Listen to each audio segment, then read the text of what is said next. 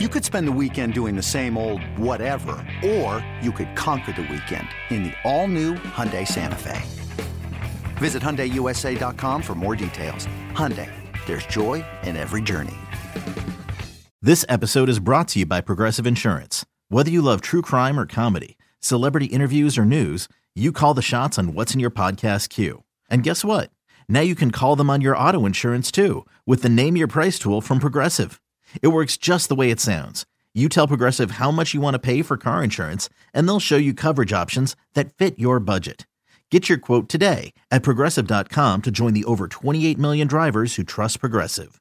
Progressive Casualty Insurance Company and Affiliates. Price and coverage match limited by state law. Let's get back to You Better You Bet, presented by BetMGM on the BetQL Network. All right, welcome back. Jeremy Contone for Nick Costas. We're talking some P G A. Ken Barkley here as always at You Better You Bet right here on the BetQL Network, brought to you by BetMGM. We're going to welcome in our guests. We're going to welcome in J-Maz. We're going to talk some uh, more P G A with him, get his thoughts on everything going on in Saint Jude. So uh, James Mazzola joining us. And by the way, you can always give him a follow at J-Maz. That's two Z's, J D. Uh, first off, how are you? And thanks for joining the program. I'm doing great. Winding down the P G A Tour season, dog days of summer uh, for baseball. So this is going to be probably a pretty heavily bet event. I'm pretty excited for it. James, you would be you'd be so proud of us. And I, uh, you know, I know you do a lot of podcasts. You do a ton of media. We usually have you on, and we, we really haven't talked about the tournament at all that we're we're going to talk to you about. So you're kind of like the first chance we have to be like, tell us about the course. Like, tell us about this. Today, with Jeremy and I hosting, and like Tyler was really in on this tournament, we've actually spent forty minutes like talking about golf before having you on. So we've kind of given the primer a little bit more and would invite people to listen to those segments. Like, here's the course we're playing. Here's the type of golfer. I really honestly just want to talk names and picks with you and like what you like and, and who you want to bet on and how you kind of order guys. So of the, of the three, why don't we start with the three top guys, right? Every time they play, they're the three top guys. Scheffler, Rahm, Rory. Scheffler, a pretty big favorite. Rahm and Rory, like eight to one, nine to one after that. Do any of those three golfers pique your interest? Or if not, why would you kind of fade them? Yeah, you know, I, I love Scotty this week. I love him a lot of weeks, but this week in particular, obviously you guys have hit on the fact that this is basically an approach uh, player's paradise, and he's putting together one of the most impressive uh, approach seasons, you know, since the peak Tiger Woods season. So, you know, this should fit him well. I'm sure you guys also mentioned that these greens are not very difficult to putt. So a guy who has struggled putting should have just, you know, should be just right at home here um, on some relatively flat greens.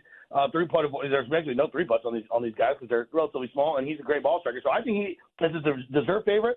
I think his number is correct. I, I, if I'm going to get exposure to Scotty, I'm just going to bet him top ten. I found him minus one forty, so that is a bet for me.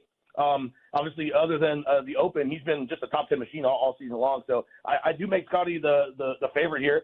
Um, the other two, you know, I, I get I, they're, they're they're amazing. They win. Nobody's going to be surprised. The market reflects that. I, I don't really know what, that, what else to say other than I do think that the course fits Scheffler the best, but I also think that the market is basically right on with these three guys because they have pretty much, you know, been competitive in the lion's shares of events, especially when they compete together. Are, are there any long shots, and, and maybe I'm getting too far in the weeds here because we were talking about how top-heavy this thing could be, but anybody that piqued your interest that um, maybe have a little bit more higher odds? Yeah, my guy this week in, in the long shot, uh, I bet uh, Corey Conners at seventy to one uh, this uh, this week already. He's just shown some good form, ninth at Travelers.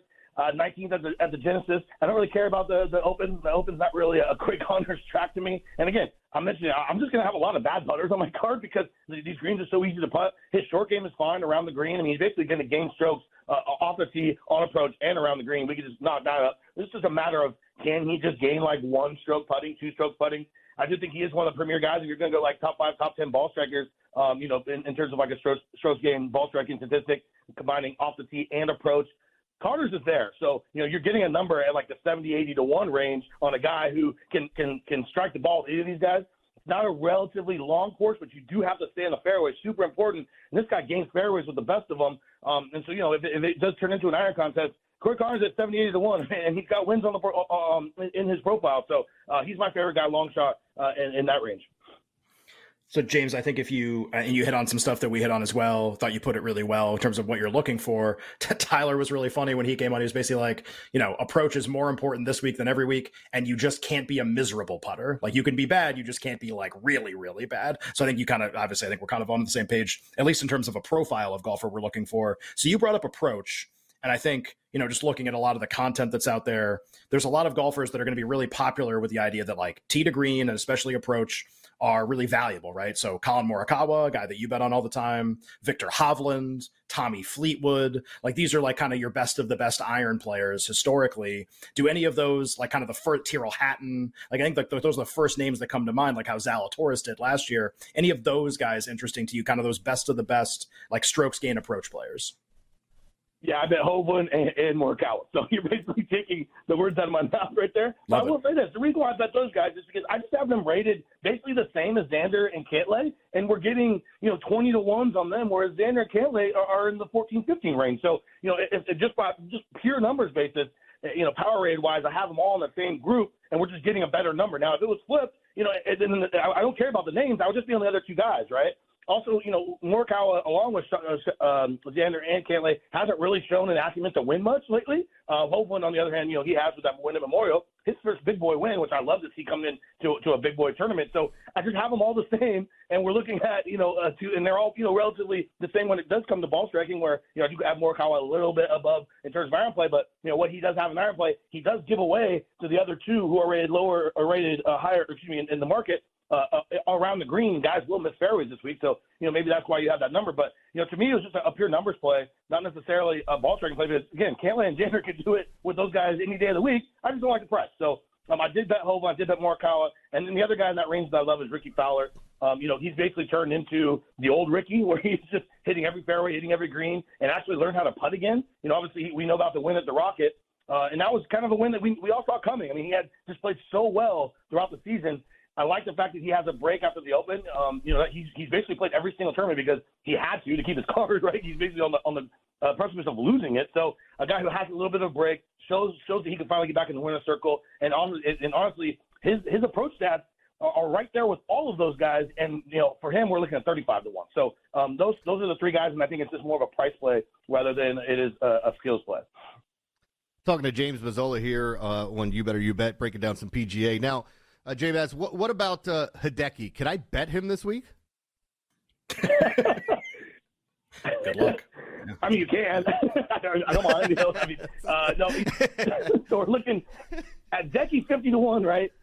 And I looked at Decky and I'm just like, man, this is, this is I just want to fade him. I really do. But then when you do think about the course fit for just Decky, and we've, we've seen Decky forever. There's nothing, Decky's nothing new. Decky's not going to show us anything new, but we can, he can just come out here and gain ten strokes on approach, actually not lose stroke putting and win, and we're getting him in the fifty range, guy who has, you know, I love the guys who, who show the pedigree of, of a winner. The problem is, is he's missed two of his last four cuts. Uh, last time out, he couldn't get a chip in the air, and he hasn't been able to putt at all. So, I, I mean, the, the, you know, I, I want to have a little bit, I want a guy who can at least break even putting. I'm not sure if Decky's there or not. And then, you know, you always have the problem with Decky if he's going to, you know, have a, have a wrist injury, have a hip injury, and just completely W D out of the thing. But I do think that's built into the price a little bit. fifty, sixty to one, I would I would think about taking a little nod because we're used to seeing him in the thirties to forties. So I'm not I don't hate it. I definitely like him a lot better than some of the guys in, in that fifty, sixty to one range. Um, but generally speaking, I think Decky's the guy that I will stay away from. Although, you know, I'm not going to be surprised if he does if he's successful this week. James, there, there's a, a couple guys who qualify for this. I never quite know what to do with someone like the tournament after they win a tournament, because you feel like, you know, these guys like grind all year, especially guys who don't win very often. And then they like hit a huge paycheck and maybe a major even. And like, that's like a big deal. And I just never, it's not that they have to play poorly the next week. Maybe that gives them confidence and they play well. It just feels like such a wild card, right? To try to figure out how different golfers are going to respond differently after they win. So like Lucas Glover has been the most insane golfer for like five weeks. He finishes top five in like every tournament. He wins last week, and now he's here.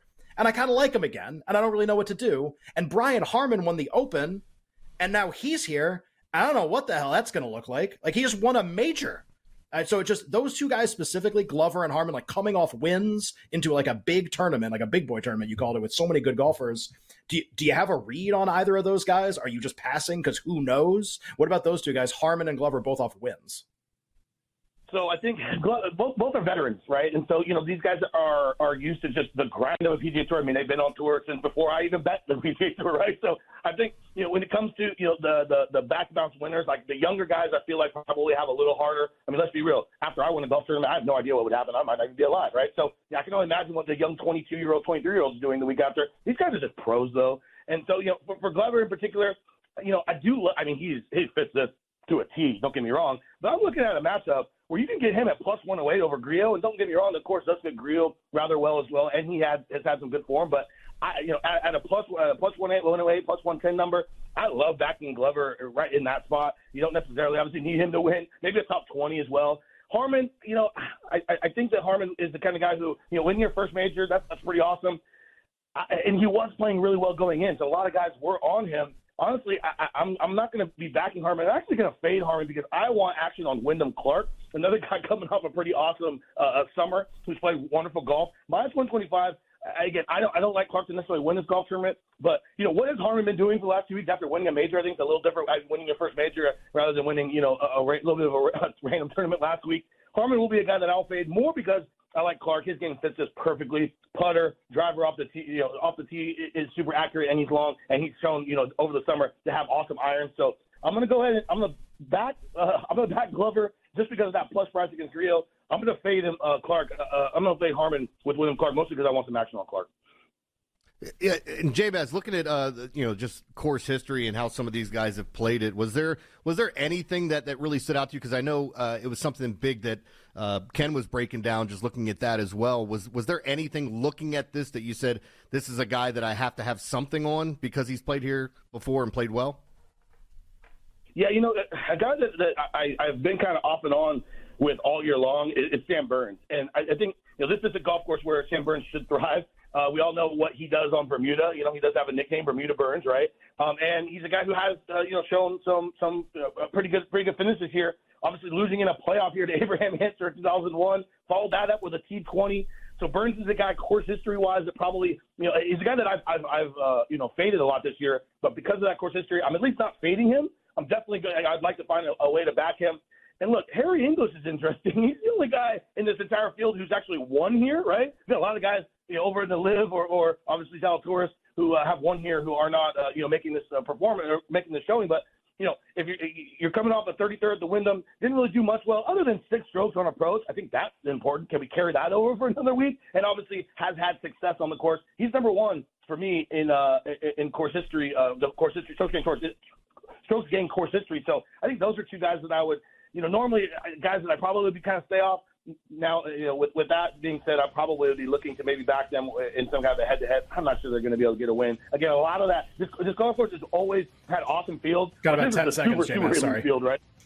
Yeah. yeah. Go ahead. J-Maz, J-Maz, appreciate the time. Yeah, we're up against it, man. I'm so sorry. I, I gave you a loaded question to finish that off. So thanks so much for joining us. We've got Y B Y B Jeopardy coming up, more golf, Ken. We got a lot to get to, and then the Power Hour after all that. Stay tuned at You Better You Bet right here on the BetQL Network, brought to you by BetMGM. We'll be right back with You Better You Bet, presented by BetMGM on the BetQL Network.